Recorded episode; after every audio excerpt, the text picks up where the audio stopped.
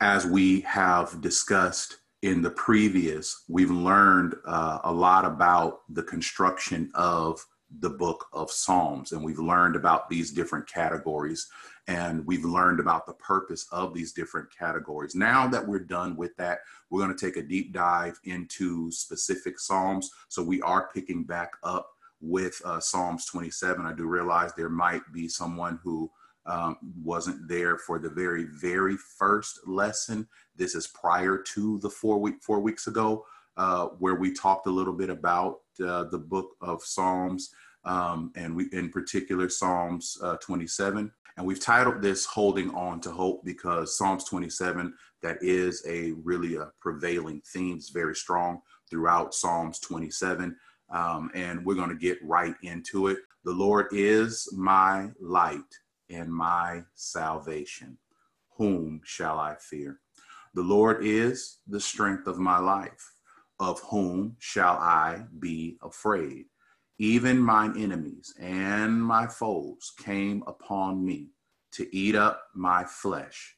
They stumbled and fell. Amen.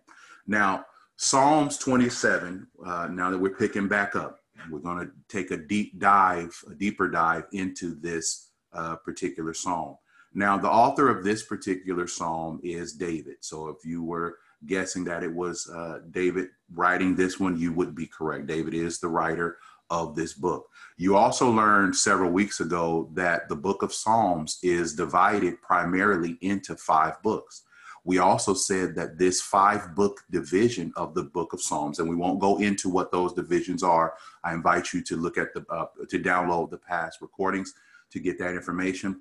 But the uh, Psalms twenty-seven falls into the, the division that would be book number one, amen, of that five book order. We said that those five books also uh, mirror the construction of the Hebrew Torah, or the Pentateuch, which is the first five books of the Bible. So for study purposes, the book of Psalms is also broken into a five book structure, where they classify the books of, uh, or the, this, the uh, all of the individual Psalms according to their type. Now, one thing that we also uh, learned is, is that in this classification with the five book structure, amen, there are subcategories. And as was explained before, there are many, many subcategories. So, and it really just depends on, um, you know, how you're studying and who is doing the study.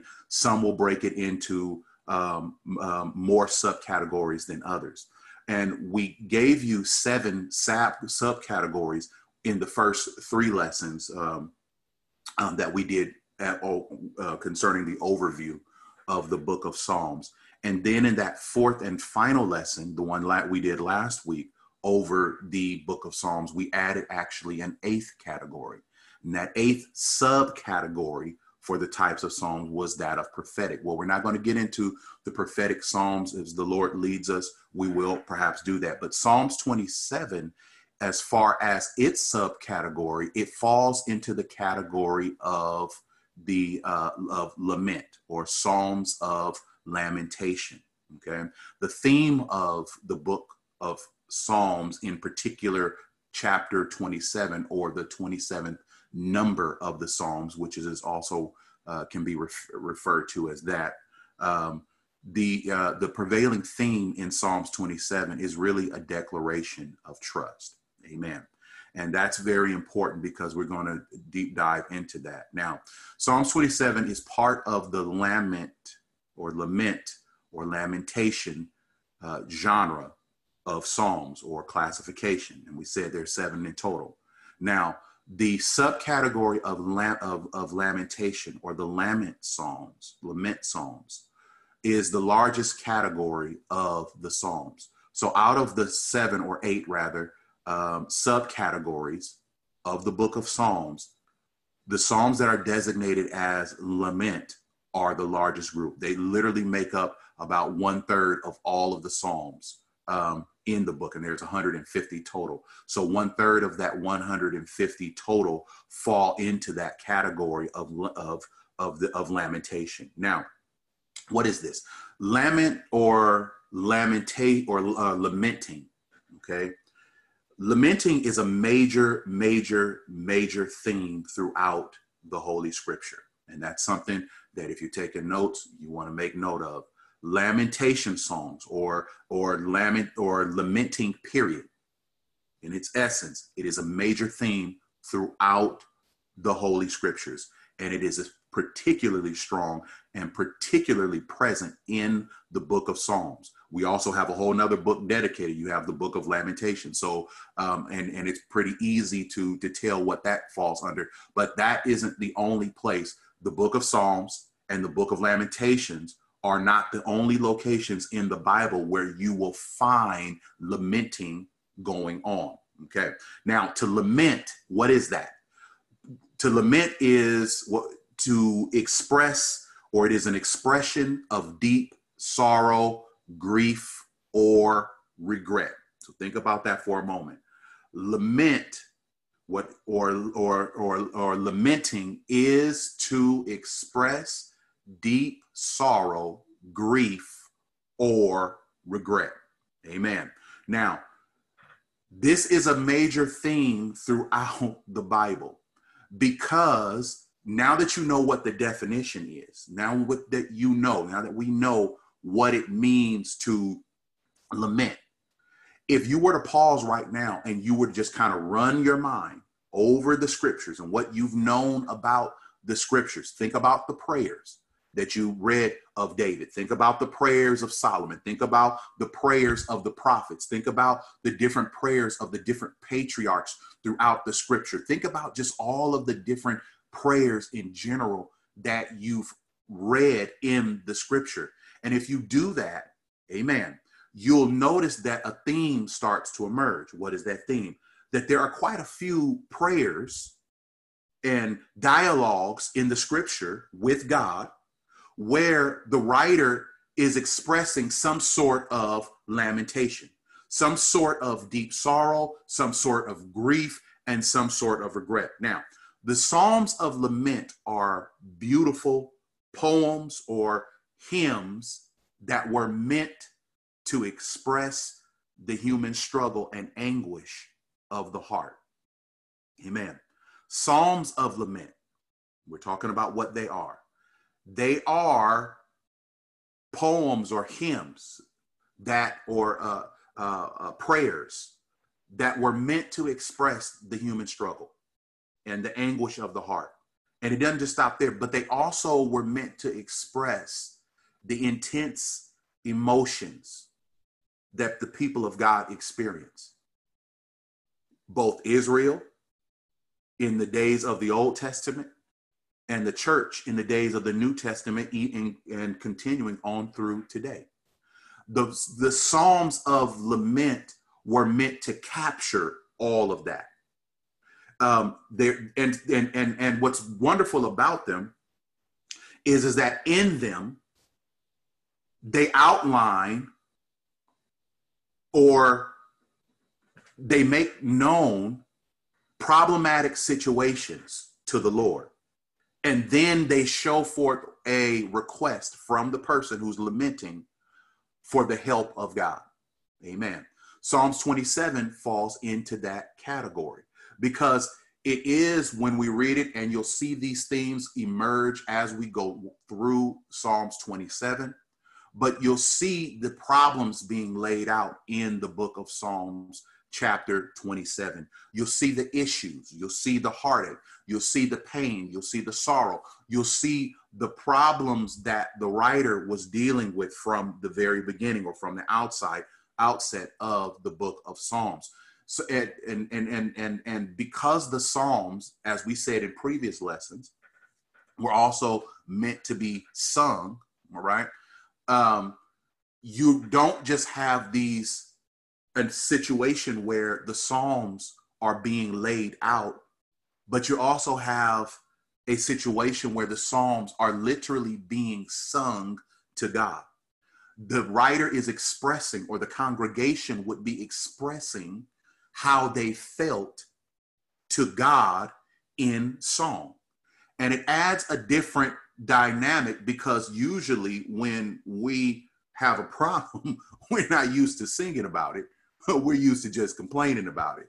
But but the book of Psalms adds a different dynamic to dealing with our problems, because I think all of us can attest to the fact that uh, when we have problems, no, we don't really normally break out into a song and into a dance in order to express express our sorrow or our grief or our frustration, or to outline a problem. We're not used to singing about it.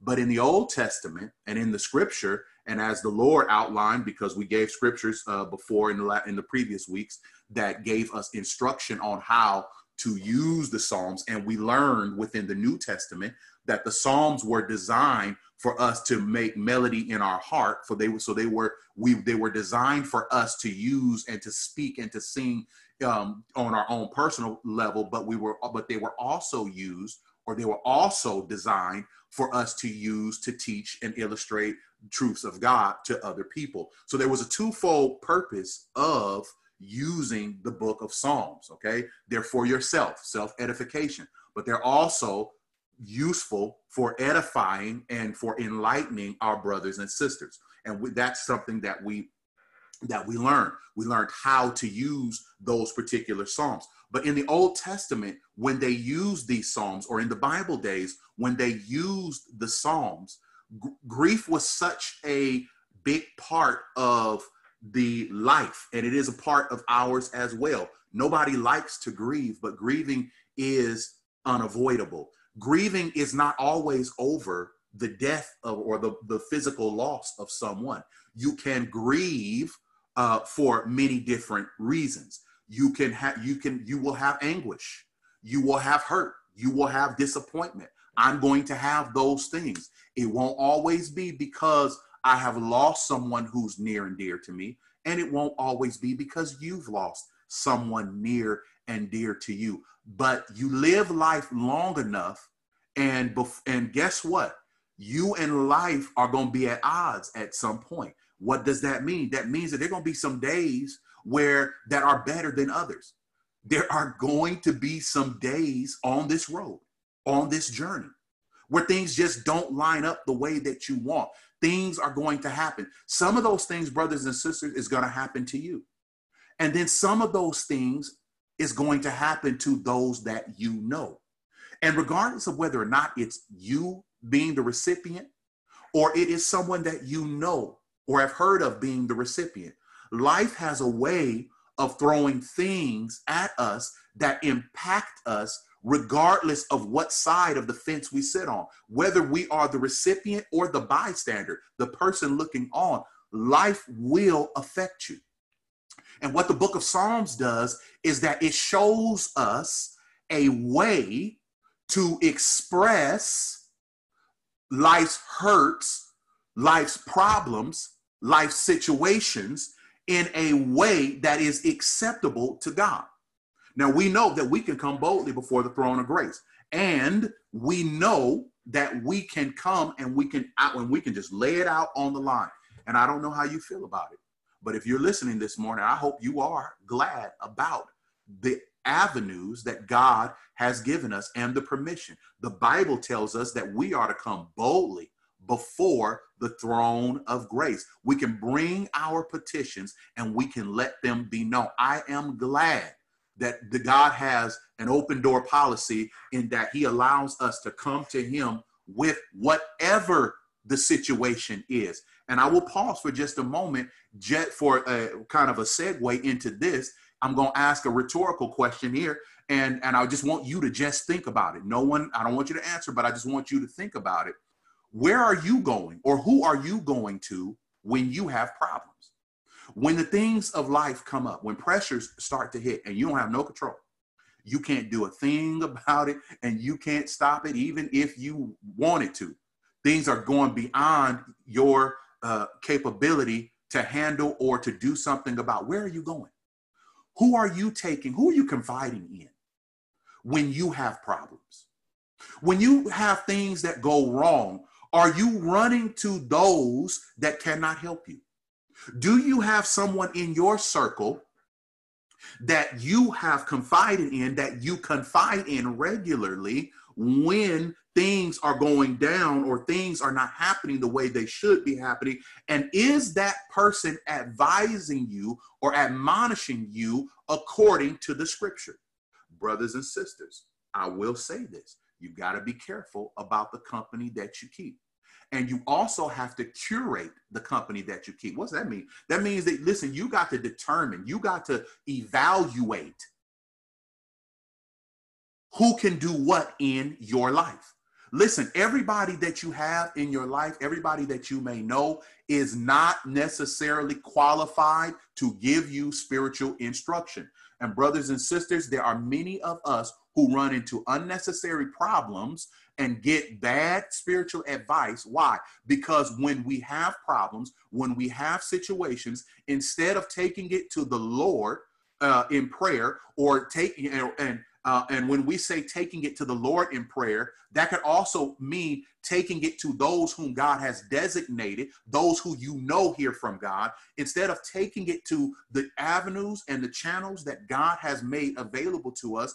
We take it to people who are absolutely unhelpful. And I will submit this to you today, that you may just find that things start to turn around in your life if you would start taking life to the one who can do something about it. Don't go trying to fix it on your own, and stop confiding in everybody else, especially those who cannot help you. You've got to learn. I have to learn to take what I'm going through to the Lord in prayer. Now, Psalms of Lamentation are designed to give you and me an avenue of expressing a, the deep sorrows or hurts that we face in our life. This was true for Israel, and it is true for the church. Amen. The Psalms are designed for you and I to use. This is why it is important, it is imperative that you are familiarizing yourself with the Psalms, not for the sake of just just know, no, just knowing it. That's not what it's about. You got to use God's word. The Psalms are meant to be used. So what happens is, is that in the Psalm, they represent all areas of life. This is why I've said it before in previous lessons. I'll say it again. There is a Psalm that you can use for every situation. There is a Psalm that covers every area of life. And it is God's plan, it is God's desire that we use them. Sometimes we don't know how to come to the Lord and express what's going on. Well, guess what? God knew that you was going to have trouble expressing how you really feel. So what did he do? He gave you lamentation psalms. What? What are those? Why, God? So that it would illustrate how to constructively take a problem to the Lord. Amen. You can't come to the Lord with a problem blaming God for everything. See, that be that's an example of coming to the Lord the wrong way. When you got a problem, you can't come to the Lord blaming everybody else. No, you can't do that. You can't, you can't come to the Lord with a problem that you created, offloading that on him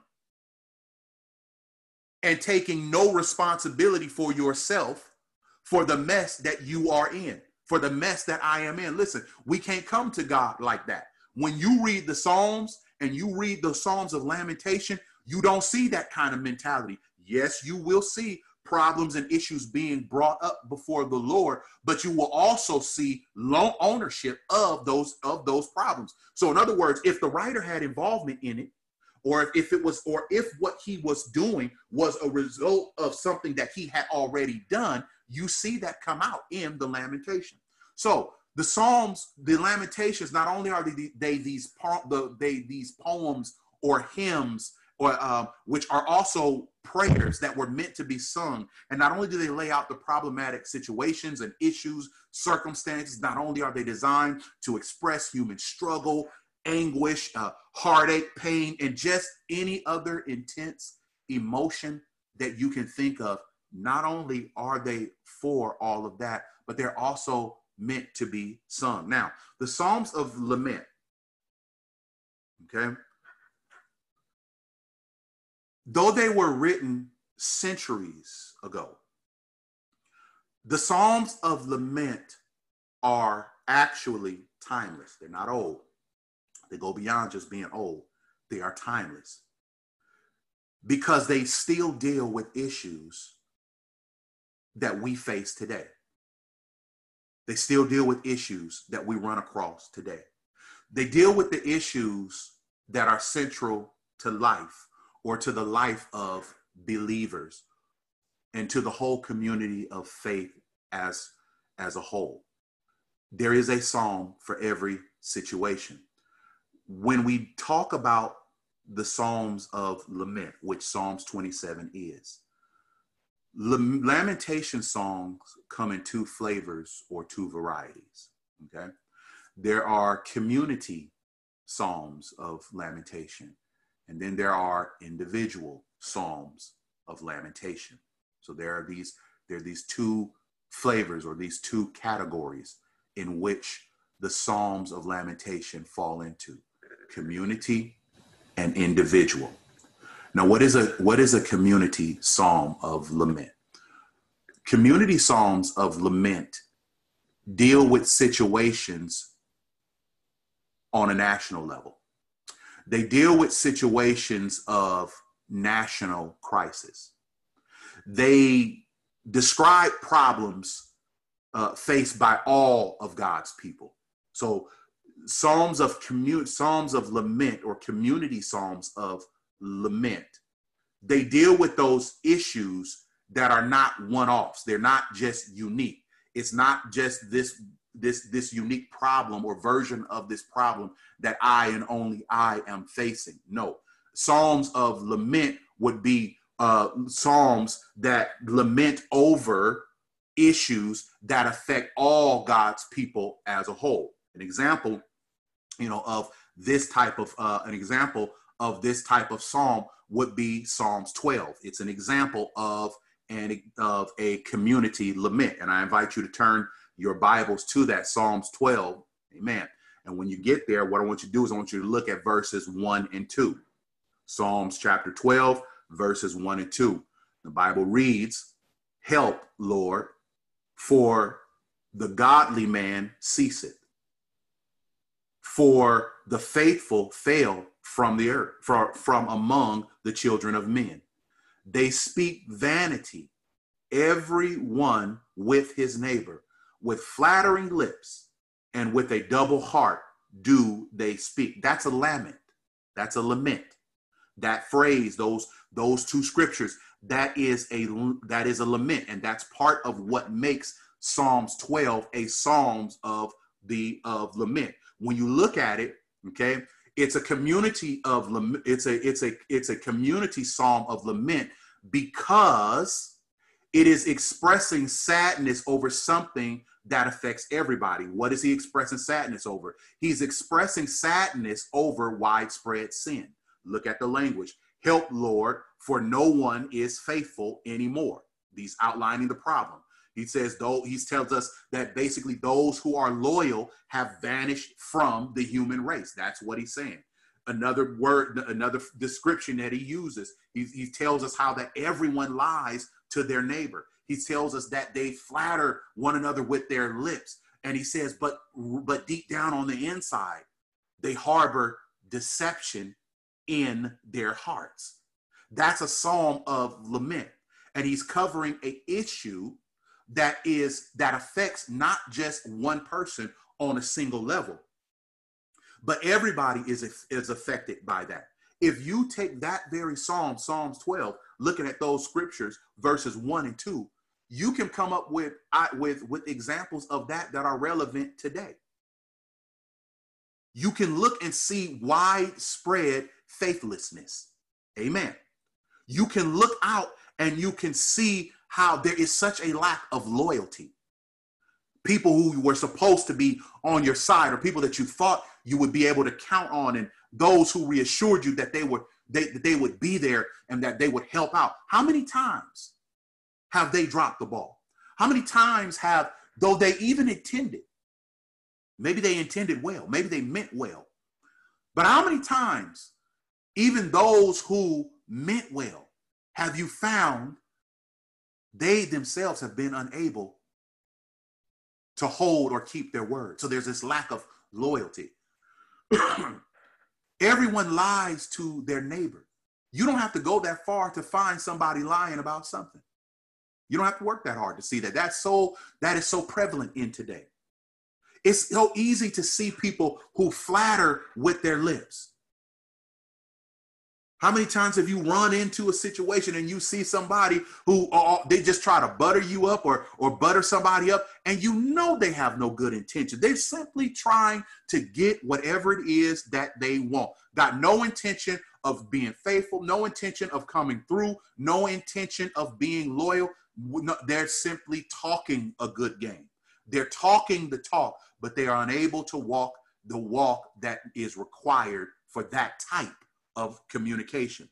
And then how many times have you run across somebody and discovered that they that they pretended to be sincere, they pretended to be a friend, but in that heart there was deception? And usually we find that out when it's a little bit too late. Those that's a psalm. Psalm twenty, Psalms twelve rather, is an example of a community psalm of lament. The second type of psalm of lament is that of the individual psalm of lament. Now, these types of, of lamenting psalms address various isolated troubles. Amen. So to make it plain, they address problems faced by one member of the people of God. Okay. So it's the one-off situations. It's that thing Um, that has happened to you. It's not that it has never happened before, okay?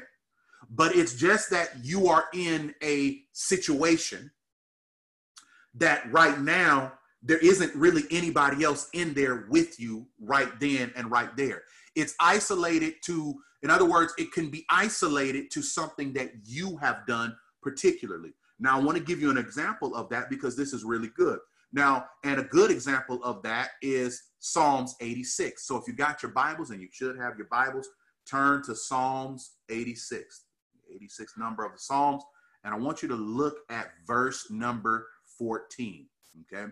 Because this, this verse here in Psalms eighty-six is part of what makes this particular Psalm of Lamentation fall into the category of an individual and not a community. Verse fourteen of Psalm eighty-six says this: "O God, the proud are risen against me." Notice the language. They're risen against me. "And the assemblies of violent men have sought after my soul and have not set thee before them." So here it is. You have the psalm writer. Listen at the, at the language, because this is what he's expressing in Psalms eighty-six. He's expressing that arrogant foes or enemies are attacking him. That's what he's, that's what he's talking about. That's what he's trying to get across. He's not talking about, he's not saying that they're attacking everybody. The enemy might just be attacking everybody. But for this particular psalm, the issue that he's dealing with is on a personal level. So he's saying, Lord, they're attacking me. He says, ruthless people are trying to kill me. He says, they're after me. He's not saying they're after mama, daddy, uncle, brother. And let's just listen, the devil is after everybody. The Bible teaches very plainly that he is, you know, like a roaring lion. He's just walking around seeking whom he may devour. So the devil is after everybody. He, the devil absolutely hates God's people. Why does he hate God's people? Because he hates God. And he hates everything associated with God. The devil can't stand the fact that God chose you. Every time he thinks about it, it burns him up. Every time he contemplates the reality that God Almighty has chosen you and me and has rejected him, You got to understand, brothers and sisters, that take the devil to a whole nother level. He gets mad all over again. The devil is not your friend. He does not mean you well. He is not trying to hook you up. He is not going to help you. He is only going to ever tell you those things that are going to get you at odds with God. Why? Because he is at odds with God. But the psalm writer in Psalm eighty-six here, he lays out an issue. He says, the ruthless people, they're trying to kill me. He said they have no, and they're doing it. Why? Because they have no regard for you. So he's saying, God, they don't care about you. And because they don't care about you, they are after me. Now listen, the devil is after everybody. And there are times where we were praying for the whole of the Christian community, or all of us who walk by faith, who, we who have been water baptized, filled with the Holy Ghost.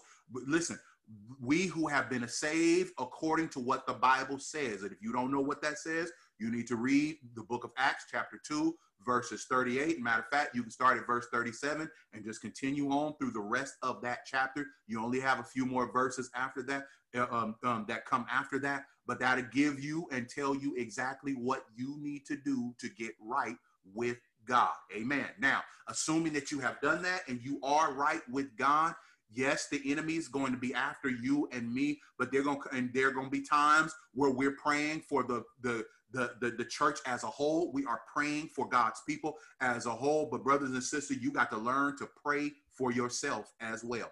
There is a time to pray for everybody else, and then there is a time to pray for somebody else. The psalm was meant to be sung, and this psalm is no different. Psalm eighty-six. Also meant to be sung, but as I told you, and as we learned, the Psalms are not just poems and hymns, but they are also prayers. And when you read the Psalms, you are learning or seeing a glimpse of how the people of God are able to approach or should approach God when you are besieged by the enemy. One scripture tells us, you know, that when the enemy comes in like a flood, that the Lord will lift up what? A standard against them. The standard simply means that God's going to lift up a rally point. It's like placing a flag in the ground and then calling all troops to rally to that point. In other words, it is a point where we're going to make a stand.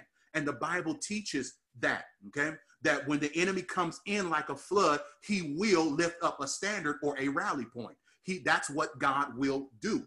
But you have to, but, but that requires us to recognize that the enemy is coming in like a flood. You have got to stop. I have got to stop and look at what is happening when things are going sideways. Now, not everything is because you have sinned or I have sinned or someone has dropped the ball. Absolutely not. The devil is busy just on G P. So whether you've done anything or not, there are going to be times where you got to understand some of the things that you're facing. Guess what? It ain't just because you've done something. No, it is because you are a soldier in God's army and you are experiencing spiritual warfare. Don't ever forget that there is a war that is going on. There is a battle that is raging across this world for the souls of men.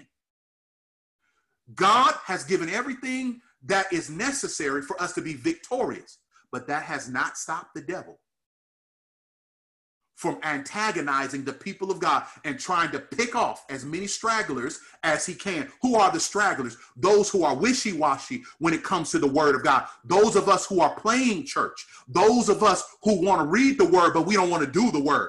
Talking about we holy because we read the read the word. You're not holy because you read the word. You're going to only be holy by doing what the word says. Glory to God. We are only going to be right by obeying what we read. This is why, this is why Revelation, Jesus tells us not to just be hearers of the word, but we got to be doers as well. And that theme is prevailing throughout scriptures. So we have this individual psalm of lament.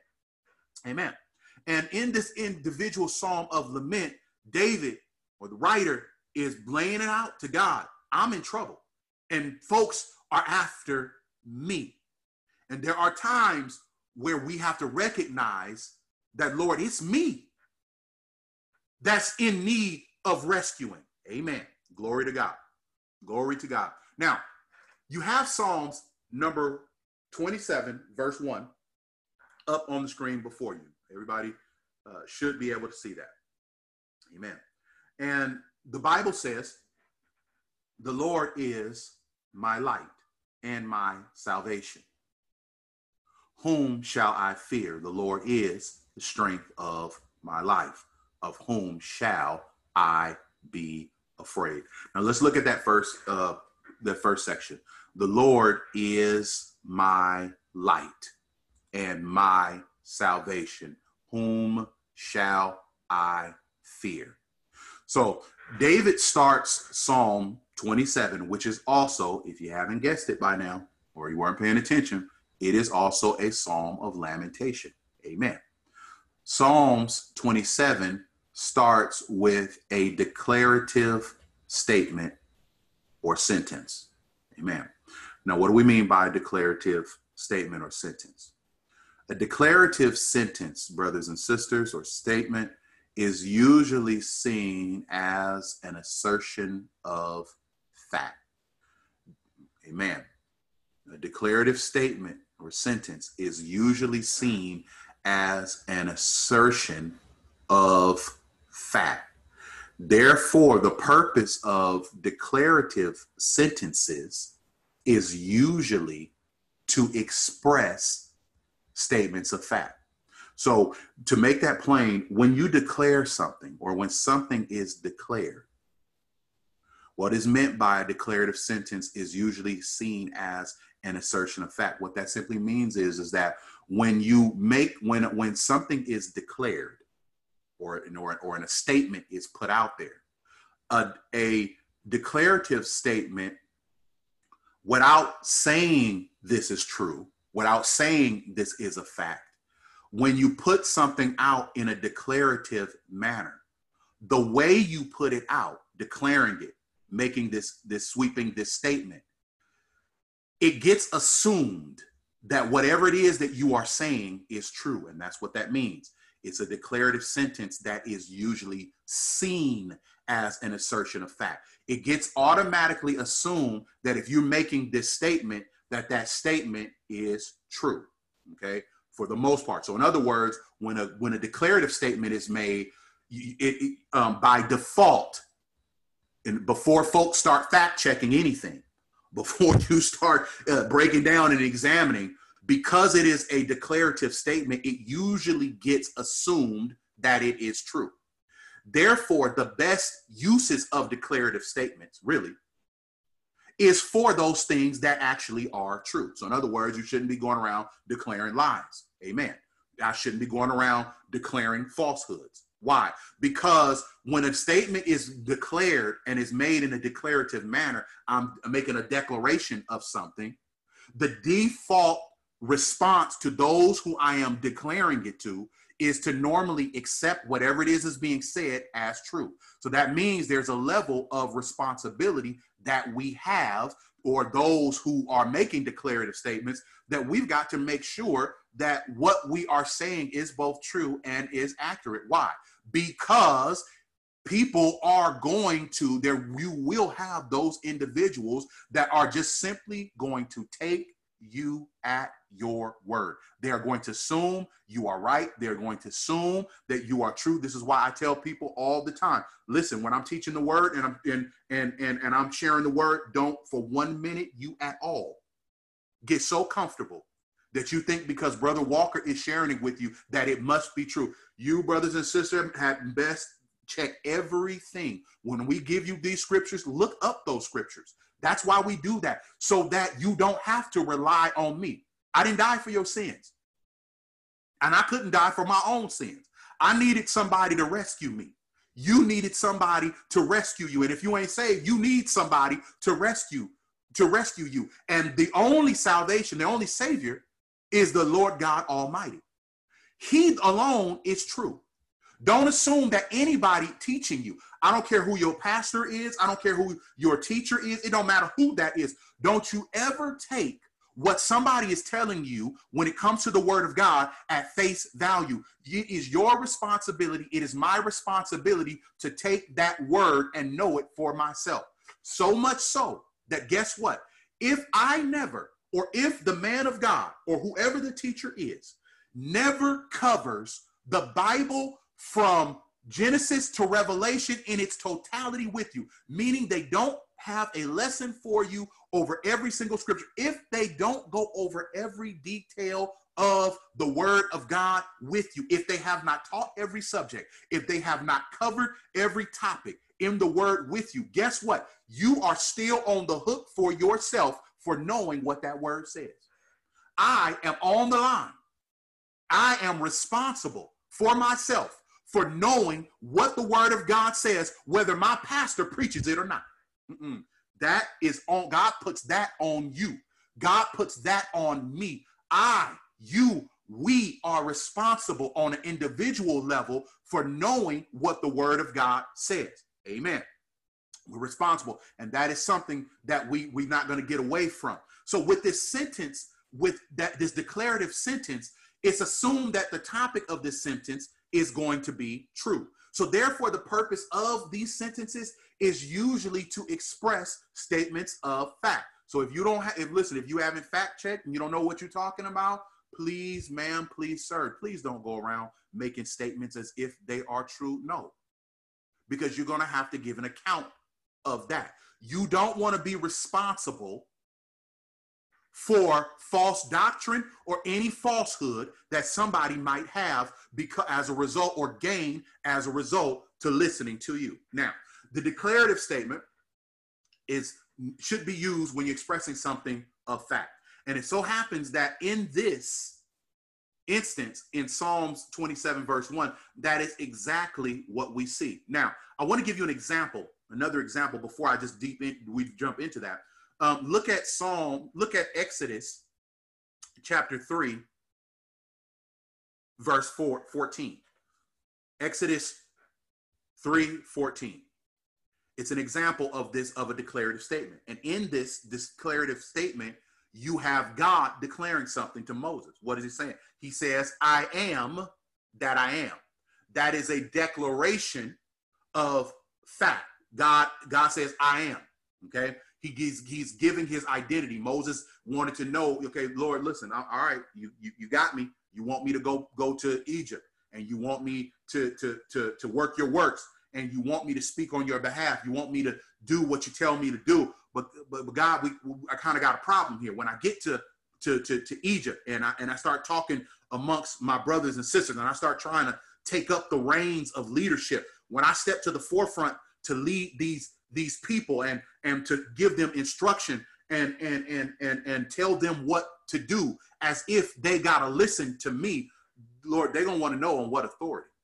They're going to want to know who gave me the right. They're going to know what, on, on what grounds am I taking a stand for this? On what grounds am I telling them that you need to do this and you need to, to, to, to do that? And I want to stop right here for just a moment. What grounds are you standing on when you're sharing the word of God, when you're telling somebody what to do, when we are instructing our kids, when we are admonishing people, you know, in our lives? What ground are you standing on? Who's your authorization with the things that you're that you're saying? Are you just talking, just to be talking? Are you just coming up with things that you want people to do? Is, is, is, is your motive something other than what it should be? Or are you standing to declare and to share the word of God? Is God your authorization? So Moses wanted to know, who am I, who am I going to tell these people? So God makes a declarative statement. He tells him, and I am, he said, God said unto Moses, I am that I am. And he said, thus shalt thou say unto the children of Israel, I am hath sent me unto you. That's a declarative statement, but it is also a statement of fact. God says, I am. God is all that he is and all that you need and all that I need. God says, I am. Another example of that would be Mark chapter fourteen, verse sixty-two. God declared to Moses, I am. And because Jesus is God, That's what the Bible teaches. And we'll deep dive into that one day. We'll get all into that. That is a wonderful, wonderful study. Although if, for those of us who uh, who attend, um, who are listening, who attend um, uh, Christian Life Center, um, Pastor uh, Nathaniel Haney has been talking a lot about that. So I do invite you guys to to tune into that uh, to that broadcast, both on Sunday mornings and on Wednesday nights. He's really been actually talking about that. But But we have in Exodus, we got the, we had the example where, where the Lord told Moses, he declared, I am that I am. And so, and he told him, go tell the people that I am have sent thee. Now, Jesus is God, and he makes actually that same declaration. And in Mark chapter, um, chapter fourteen, verse sixty-two, Jesus answered and he said, I am. What's heavy about that is, is that that same phrase is, you know, which is rendered in the Greek, is the Greek translation um, Um, or um, from was translated, actually, it's the Greek translation from the original Hebrew, and it literally means the same thing. So when Jesus was saying, I am here in the New Testament, it was the exact same equivalent or the equivalent or the exact same wording, or it meant the exact same thing. That's probably a better way of saying it. It meant the exact same thing as what was meant that we just read in the book of Exodus, chapter three, verse Uh, verse fourteen. He was saying, I am that I am. Jesus said in Mark uh, fourteen, verse sixty-two, he says, I am, and ye shall see the Son of Man sitting on the right hand of power and coming in the clouds of heaven. That phrase, I am, was equivalent. So those are declarative uh, statements. Amen. Now, in Psalms twenty-seven, okay, we'll get back to Psalms twenty-seven, verse number one. He says, the Lord is my light and my salvation. Whom shall I fear? David declares in this scripture two facts concerning the nature or the attributes of God. Now, when we say attributes of God, what does that mean? That means those characteristics or those qualities that belong on uniquely to God. That's what we we're talking about, okay? Um, he uses or declares two facts concerning God, amen. And the facts that he declares is based on his experience with God. He uses the word my. He says the Lord, Lord there is Yahweh, so he's using the covenant name of God. He's saying the Lord is my light. He qualifies it, so he's not just making a statement of facts, of two facts, but he's saying that he's come or derived, he came to this conclusion or uh, um, based on his own experience. That's when he says, my light and my salvation. That's taking personal ownership or identification with it. When he says he's my light, okay, that means that there's some experience going on, that this statement is based on something that I have experienced. It's not just true, but it's not only is it true, but it has proven true or shown itself true in my own life. And that's the way the truth of God is. That's the way the word of God is. The word of God is absolutely true. Glory to God. I'm glad. Bible said, tells us that every word of the Lord is pure. Amen. The word of God is absolutely true. But not only is it true, but when the word of God finds place in my life, meaning I'm using it, meaning you are using it, not only is it just true overall, but I get to behold the trueness of that in my own life. So now it's not just true because, you know what I'm saying? It's not just true based on the fact that God said it, and that's enough, and that's actually all that you need. But now it's even all the more so true because I've experienced it, or if I've experienced God for myself. In other words, he took that true truth and he brought it to life. He took what was true about him and he manifested it in my life. Glory to God. So David declares two facts about uh, concerning the nature or the attributes of God. Amen. And then what David does, and those attributes are both light and salvation. Amen. But then what David does is, is that he ends it. And this is what's heavy about it, he ends this declaration with a question. But the question is actually rhetorical. So it's not really meant to be a question that you are supposed to answer. When he says, whom shall I fear? Okay, it's not, he's not asking that question because he actually wants you and I or the reader to answer it. No, the question here is actually uh, more on the rhetorical side. Why? Because it's a question that's really meant to provoke consideration from the reader regarding the facts. So the question is really there because it's meant to cause you and me to stop and go back to the statement that preceded the question and consider that thing. The Lord is my light and my salvation.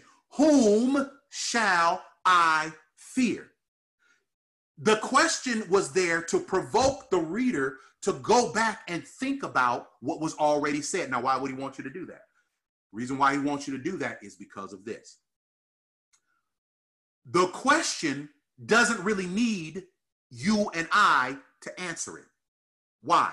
Because based on the declaration that the Lord is light and that he is salvation, because God has those two qualities, because that is absolutely true of God. Amen. Glory to God. Because it is true, because that statement is absolutely irrefutable, the answer to the question is obvious. The answer based on that declaration is that of simply there is no one to fear. See, the declaration that the Lord is light and salvation is so strong and so powerful that that declaration is the answer to the question. So he asked, and because he's already given you the answer, in other words, because God is light and salvation, it's not possible, it doesn't leave room for the answer in this context or in this, in this scripture, he doesn't leave room for the answer to be anything else. You can't come up with anybody else. Based on the truth that God is light and God is salvation, the answer to whom shall I fear is going to always be obvious. As long as God is light and as long as God is salvation, there will be nobody that you need to fear. Glory to God. There will be nobody that you need to turn, duck, and run from. As long as God is light, as long as God is salvation. And the word of God tells me that he's from everlasting to everlasting.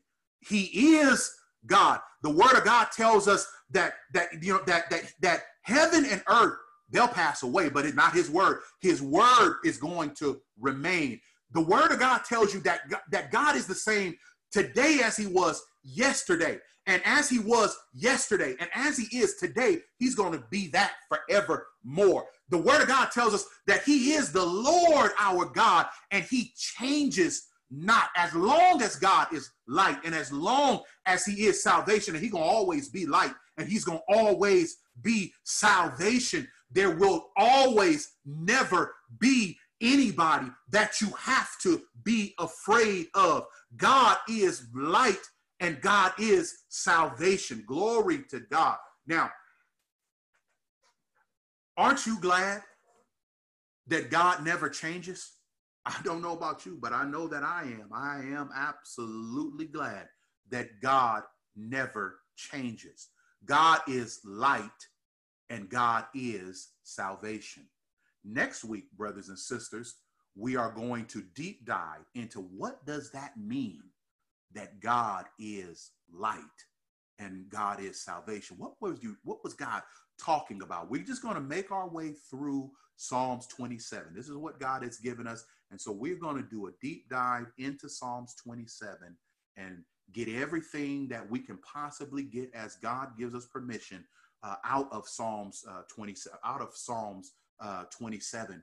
And, and the prayer is, is that we're going to be able to use this. So I want you to make sure that you tune in for uh, next week. I want you to come ready. I want you to come hungry, because we're going to learn a lot about God. And we're actually going to cover, we're covering a subject that we actually don't really talk that much about, but it is so wonderful that it is worth a deep dive into, talking about some of these quali- these qualities of God, these attributes, so to speak, of God. We know he's omniscient and omnipresent and all of these different things. We know about that stuff. But some of the things, characteristics of God that don't always get as much light, for lack of a better word, uh, enough attention on it, is that of the quality of God, that he is both light and that he is salvation. It's more than just a statement. It is, it is literally interwoven into the fabric or who God is, light and salvation. So next week, we're going to get into that. It's going to be a uh, wonderful, wonderful study.